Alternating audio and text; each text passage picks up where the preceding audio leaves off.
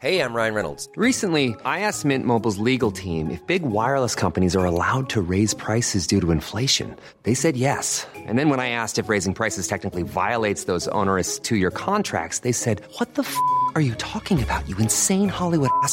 So to recap, we're cutting the price of Mint Unlimited from $30 a month to just $15 a month. Give it a try at mintmobile.com slash switch. $45 upfront for three months plus taxes and fees. Promo rate for new customers for limited time. Unlimited more than 40 gigabytes per month. Slows. Full terms at mintmobile.com.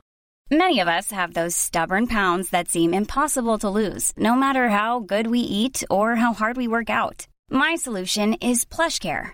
PlushCare is a leading telehealth provider with doctors who are there for you day and night to partner with you in your weight loss journey. They can prescribe FDA-approved weight loss medications like Wegovy and Zepbound for those who qualify. Plus, they accept most insurance plans. To get started, visit plushcare.com slash weight loss. That's plushcare.com slash weight loss. This is your Times Daily World Briefing on Tuesday, the 25th of January. I'm Sophia Franklin. And I'm Emily Wither. There's been a coup in West Africa as a president is removed. And a deadly shooting on a school campus in Germany has police questioning where the weapons came from. The Times Daily World Briefing. We begin in West Africa, where a military coup has taken place in the landlocked country of Burkina Faso.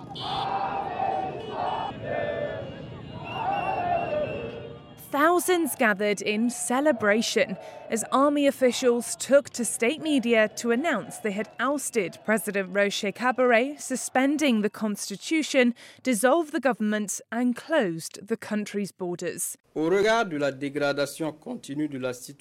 the military captain Sidsoré Kader Ouedraogo making the announcement as he cited the deterioration of the security situation and the president's alleged inability to unite the West African nation as their reasons for the coup. Military officials said the takeover had been carried out without violence and that those detained were at a secure location.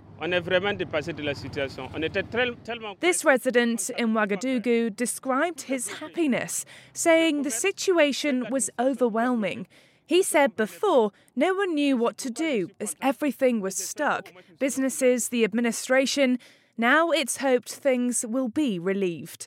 Burkina Faso is no stranger to coups, experiencing several since independence from France in 1960. It's one of West Africa's poorest countries, and Islamist militants control swathes of its territories, bordered by Mali, Niger, Benin, Togo, Ghana, and the Ivory Coast. Staying on the African continent, a crush outside an Africa Cup of Nations match in Cameroon is thought to have left at least six people dead. Match officials are quoted as saying some 50,000 people were trying to get in to the Paul Biya Stadium. One child is among the dead, and it's thought dozens more people have been injured. Continental Soccer Government Body CAF said in a statement that it was aware of an incident at the stadium and is investigating. Following a low turnout in the first round games at brand new stadiums built for the tournament, Cameroon authorities had thrown open stadium gates, organised mass transport, and given out free tickets to try to lure fans. George Addo Jr. is a journalist who was in the stadium covering the game. It's a wake up call, and it means that they would have to revise their notes on how they are going about security arrangements, especially when it comes to do with the fans. That's a critical area I think that they'll have to look at right now. Because for the fans to be able to overpower security for just a round of 16 match, the stakes are going to be way, way, way higher for the semi-final that's going to be there and way higher for the final. On the way, a female judge makes history in Pakistan and why it pays to carefully check your spam folder. The Times Daily World Briefing. As Western leaders say they are united in their strategy if the situation between Russia and Ukraine escalates, Russian troops continue to line the border with Ukraine. The Times of London understands that President Putin's aggressive behaviour towards Russia's neighbour is popular with his people. But whilst the idea of a predicted invasion is one thing, the logistics are another, as Anthony Lloyd, the Times of London's war correspondent, explains. At the moment, there's 127,000 Russian troops, or, or, thereabouts, on three sides of Ukraine. There's undoubtedly uh, a crisis here. But Ukraine is Europe's largest country. It's got a by and large hostile population, uh, hostile in terms of Russian perspective. It's very difficult, looking at it from a purely mathematical point of view, to invade Ukraine with that force. You'd need a lot more soldiers. So I think a lot of people are thinking the crisis is not at peak moment yet. Russia has always denied plans to invade Ukraine, despite massing some 100,000 soldiers. The Department of Homeland Security in the US is warning that Russia could launch more cyber attacks in the lead up to any kind of invasion. Emily Taylor is Chief Executive of Oxford Information Labs and editor of the Journal of Cyber Policy at Chatham House, and has been speaking to Times Radio about how susceptible we are to cyber attacks. In a way, the Ukraine really uh, has been a testbed for a lot of these tactics for Russia over the last few years. You know, it's it's constant um, in the Ukraine, but we've also seen over the years big attacks on infrastructure. There were um, power outages as um, two power stations were affected in 2015 and 2016. And the other day, the Ukraine government sites were hit by um, uh, reportedly massive cyber attacks. As students at a German university began another week of lectures, terror ripped through the halls as a lone gunman opened fire. The 18 year old was a biology student at the Southwestern College in the town of Heidelberg. Local reports say he entered an auditorium filled with 30 people just after midday with two rifles, one double barreled shotgun, and one repetition rifle, fired several shots before fleeing the scene and turning a gun on himself. Four women were injured in the attack, one in the head. That 23 year old died hours later in hospital. Many details of the case are yet to be determined, with police believing the weapons were secured abroad. Here's Mannheim Police Chief Siegfried Kollmar. I can only say that relatively quickly we secured a WhatsApp message saying that he now finally wants to punish certain people and that he does not want to be buried in the cemetery, but that he wants to be buried at sea. In Pakistan, where the judiciary system has historically been male dominated, history has been made.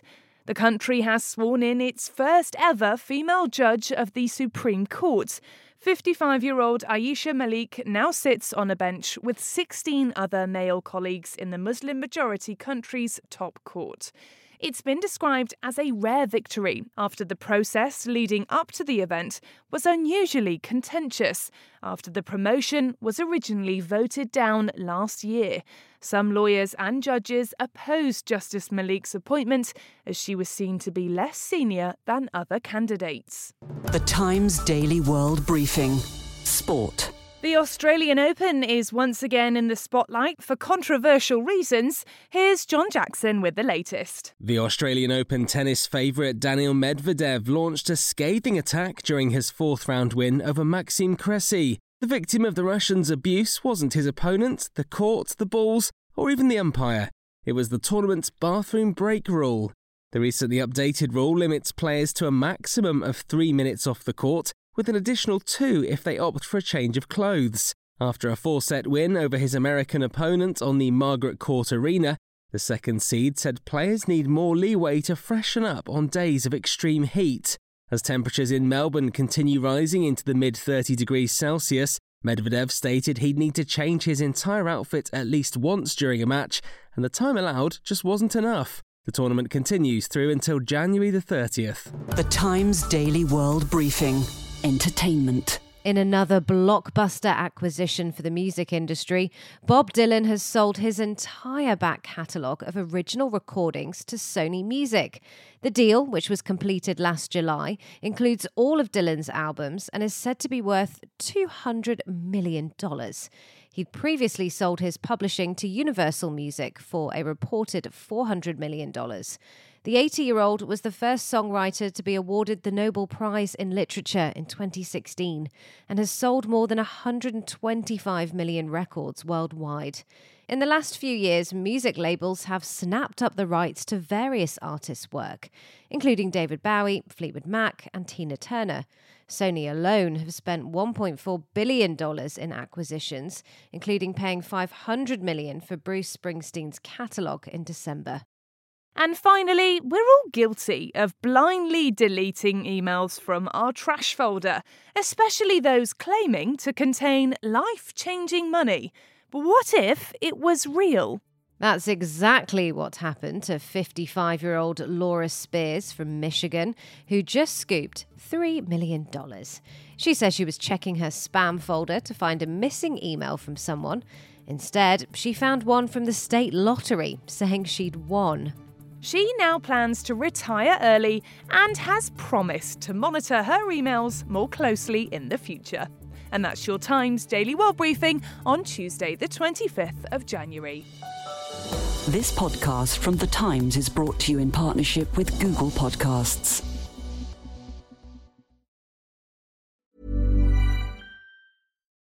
Rising sea levels, extreme weather patterns, extinctions of species. Our planet needs protecting. I'm Adam Vaughan, the environment editor for The Times, and this is Planet Hope from The Times, in partnership with Rolex and its Perpetual Planet Initiative.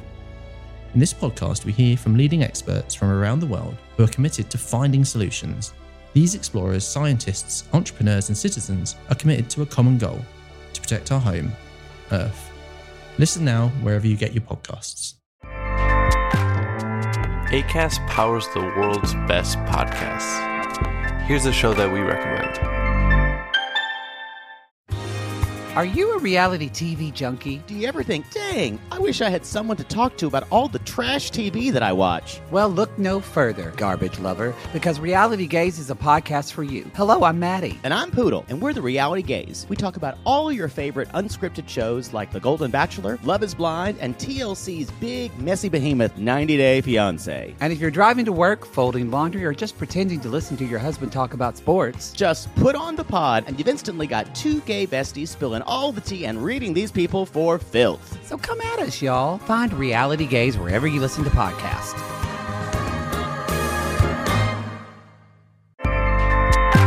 ACAST helps creators launch, grow, and monetize their podcasts everywhere.